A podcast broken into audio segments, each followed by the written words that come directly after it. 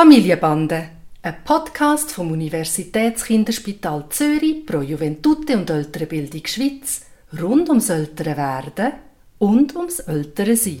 Heute zum Thema Verlieren will gelernt sein. Hi Papi. Hi Noah. Ich weiss, du liebst die Fragen, wenn ich dich frage, ob der Dan oder ich recht haben. Heute ist nicht die Frage, ob er oder ich recht haben, sondern ob ähm, unsere besten Freunde oder wir recht haben in der Erziehung. und zwar geht es um das Thema Gewinnen und Verlieren. Und zwar, der Dan und ich, wir gewinnen beide sehr gern und haben auch immer zwischeneinander so ein bisschen Wettstreiten, so wer was ähm, besonders gut kann oder ähm, genau. Und ich merke es auch bei den Kindern. Also die sind sehr aufs Gewinnen aus und wenn wir irgendwie ein Gesellschaftsspiel machen zum Beispiel oder irgendeine Sportart, dann ist es ihnen mega wichtig zu gewinnen und wenn sie nicht gewinnen, oder wenn sie schon nur nicht am Gewinnen sind, es ist noch nicht mal fertig, dann kann das richtig in Emotionen ausarten, dass sie brüllen oder dass sie hässig werden. Und die Freunde von uns, die machen das ganz anders mit den Kindern und die vermitteln ihnen, Gewinnen oder Verlieren, das spielt keine Rolle. Hauptsache Spaß am Spiel. Und dann ihre Kinder können auch viel besser damit umgehen, wenn sie, wenn sie halt eben mal nicht am Gewinnen sind. Haben wir das falsch gemacht?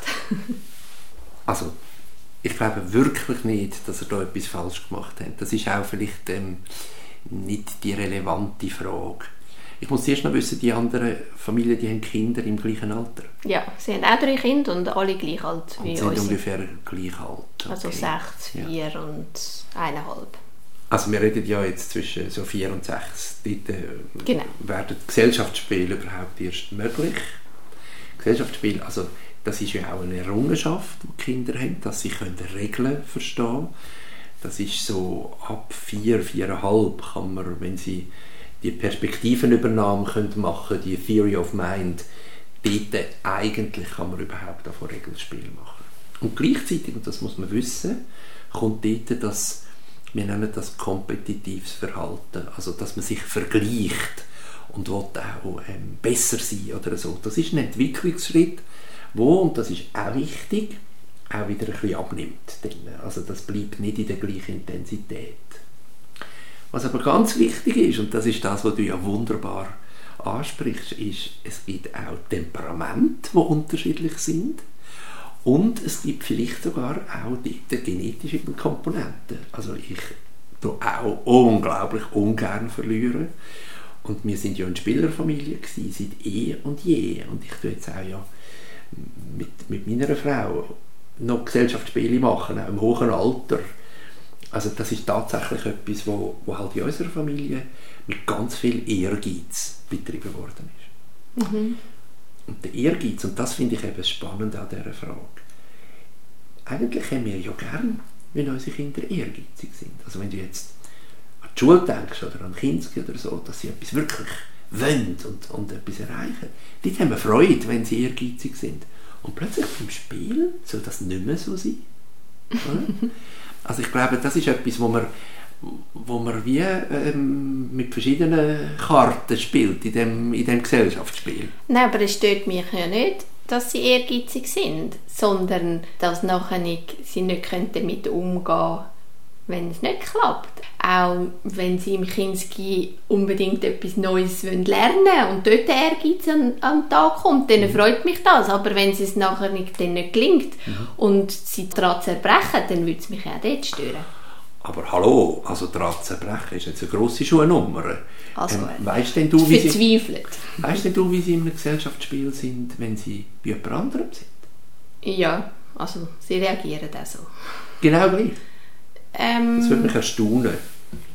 Das kann ich dir nicht sagen. Ich weiß, dass sie sicher nicht einfach ähm, das so Lust am Verlieren. Genau. Das glaube ich auch nicht, ja. Aber dass sie so ausflippen und quasi ähm, das Spiel verlassen oder so, da tun die Kinder meistens an anderen Ort sich anders verhalten und lehren auch ganz viel. Was du jetzt nicht gefragt hast, aber was ich finde, ist ganz wichtig, ist, die Verzweiflung, die muss man ernst nehmen. Und ich glaube nicht, dass man den Kindern muss sagen, jetzt lehre mal damit umzugehen. oder nicht, sondern es ist echte Verzweiflung und ich glaube, das dürfen wir den Kindern wie zugestehen, wissend, dass sich das auch mal wieder ein bisschen ändern wird.